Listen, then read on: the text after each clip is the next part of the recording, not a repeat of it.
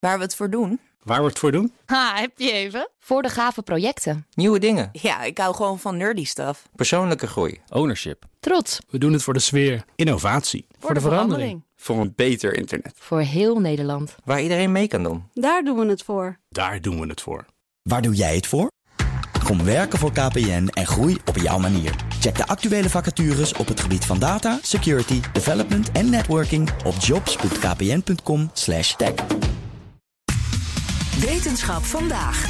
Jongeren die nemen vaak meer risico's dan volwassenen. Herken jij dat, Kees? Dat jongeren meer risico's nemen Ja, nee, maar dat is wel Ja. al, algemeen bekend, hè? Het wordt, dat, het- het- een achtbaan wordt steeds enger naarmate je ouder wordt. Dat, dat is wetenschappelijk een keer ja, bewezen. dat klopt. En eh, vroeger op de boerderij eh, sprong ik van hooibalen... eh, waar, ik- waar ik nu zou denken, nee, ik breek mijn been. Oh, echt waar? Ja, dat dat zou je dan nu niet meer doen, want je denkt dat is te Nee, hoog. maar ik ben er ook één keer voor in het Nou, ziekenhuis beland. ja, en, jongeren zijn sowieso wat flexibeler in de beentjes. Hoe kleiner je bent, hoe sneller je herstelt van een of andere Tegenwoordig heb ik ook gewoon, ik krijg af en toe gewoon last van mijn knieën. dus dan neem ik al minder risico. Ja, ik begin een beetje oude man te worden. Oh god, oké, nou laten we het daar verder niet over hebben. Maar goed, het is dus zo dat jongeren vaak meer risico's nemen dan ouderen. Waar komt dat nou precies door en hoe onderzoek je zoiets eigenlijk?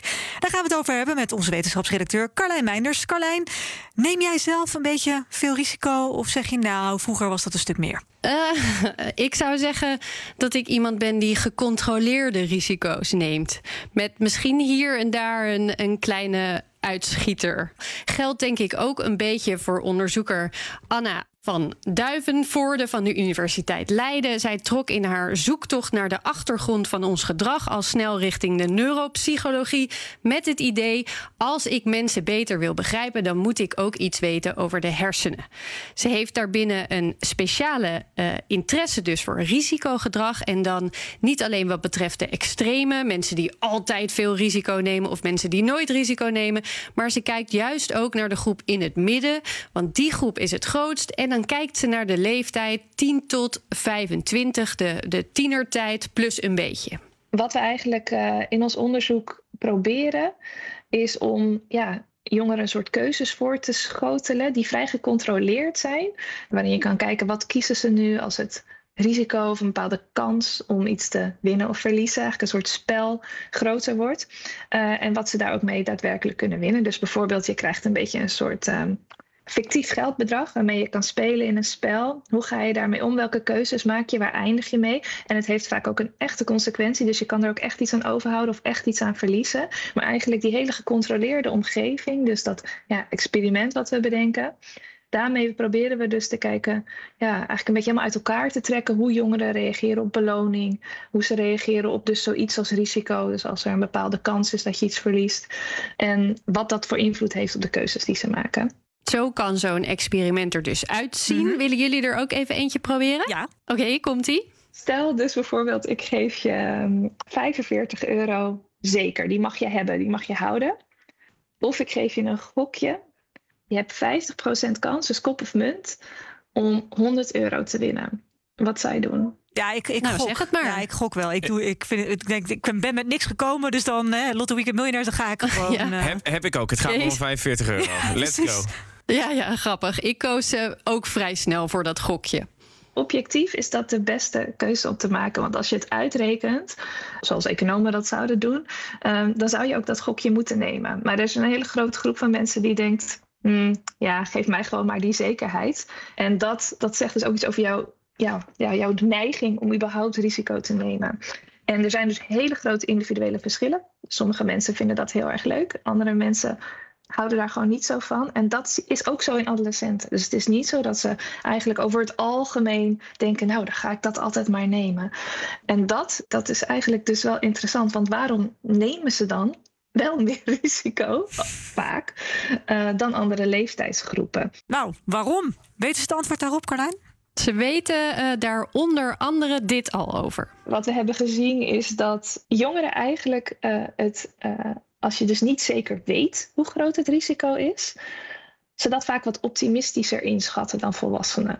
En dat kan ook eigenlijk heel goed zijn, want het kan je juist de mogelijkheid geven om nieuwe ervaringen op te zoeken. Het is een leermogelijkheid, dus je vindt het wat minder erg om om te gaan met die onzekerheid die hoort bij risicogedrag. En dat is iets wat jongeren wel sterker hebben dan volwassenen. En dat heeft een aantal van deze keuze-experimentjes, keuzeonderzoekjes die wij hebben gedaan bij jongeren en volwassenen laten zien. Ja, maar dit is dus minder angst voor onzekerheid. Maar ik vraag me dan wel af hoe dat dan nou weer kan. Ja, daar eh, wordt nog druk onderzoek naar gedaan. Er is nog een reden die wordt gegeven. Jongeren nemen meer risico omdat ze gevoeliger zijn voor de beloning. Dus de beloning die komt uit het nemen van risico's.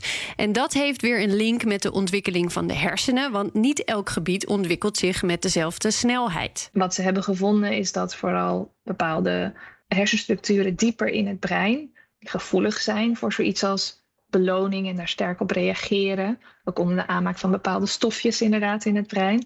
Dat die wat sneller ontwikkelen uh, dan bepaalde gebieden die wat meer remmend zijn of controleren of nadenken over de langetermijn gevolgen. En dat was een, ja, iets wat werd geopperd in het veld. Dat dat mogelijk, dus die, ja, die andere ontwikkelingssnelheden zou kunnen leiden dat jongeren dus meer geneigd zijn om risico te nemen, omdat ze die beloning al heel sterk voelen. Dus die motor is er al, maar die rem die komt er eigenlijk een beetje achteraan. Nou willen ze hier nog veel dieper induiken, want er moet ook nog veel beter gekeken worden welke rol spelen hersenverbindingen, dus de verbindingen tussen gebieden hierbij. Mhm. En dan is er nog wel een derde oorzaak te bedenken, namelijk de sociale kant van het verhaal.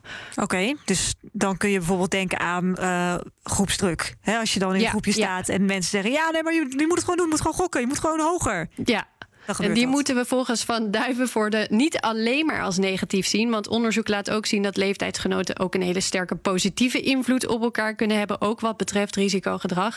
Wat in ieder geval bij dit soort onderzoeken belangrijk is, al dit soort onderzoeken voegden ze nog toe, is dat de jongeren zelf niet alleen bestudeerd worden, maar dat ze ook betrokken worden bij de opzet van die onderzoeken. Want zij weten veel beter dan wij, zou ik al willen zeggen, welke gevaren en risico's actueel zijn bij jongeren op het moment. Mhm. En wil je nog veel meer weten over haar onderzoek, want we zijn nog lang niet klaar met wat ze allemaal heeft gedaan. Linkjes vind je straks op bnr.nl/slash wetenschap vandaag. Oké, nog één vraag, Carlijn. Zou je bij 500 euro, zou je daar dan wel de gok nemen? Of zou je zeggen, nee, 500 euro, die, die pak ik meteen? Wat, is, wat krijg je als je gokt? Duizend, is verdubbeld. Nee, dan pak ik 500. Kees? Nou, dan ga ik wel voor 1000. Ja, echt? Ja, lijkt me mooi. Ik pak hem ook 500. Ja, en als ik hem dan niks win, dan kan jij me betalen op een oh, rondje. Want je hebt die zo 500 gaan we dan niet. Dankjewel, hè, Carlijn. Ook Bas van Werven vind je in de BNR-app. Ja, je kunt live naar mij en Iwan luisteren tijdens de ochtendspits. Je krijgt een melding van Breaking News. En niet alleen onze podcast Ochtendnieuws, maar alle BNR-podcasts vind je in de app. Download nu de gratis BNR-app en blijf scherp.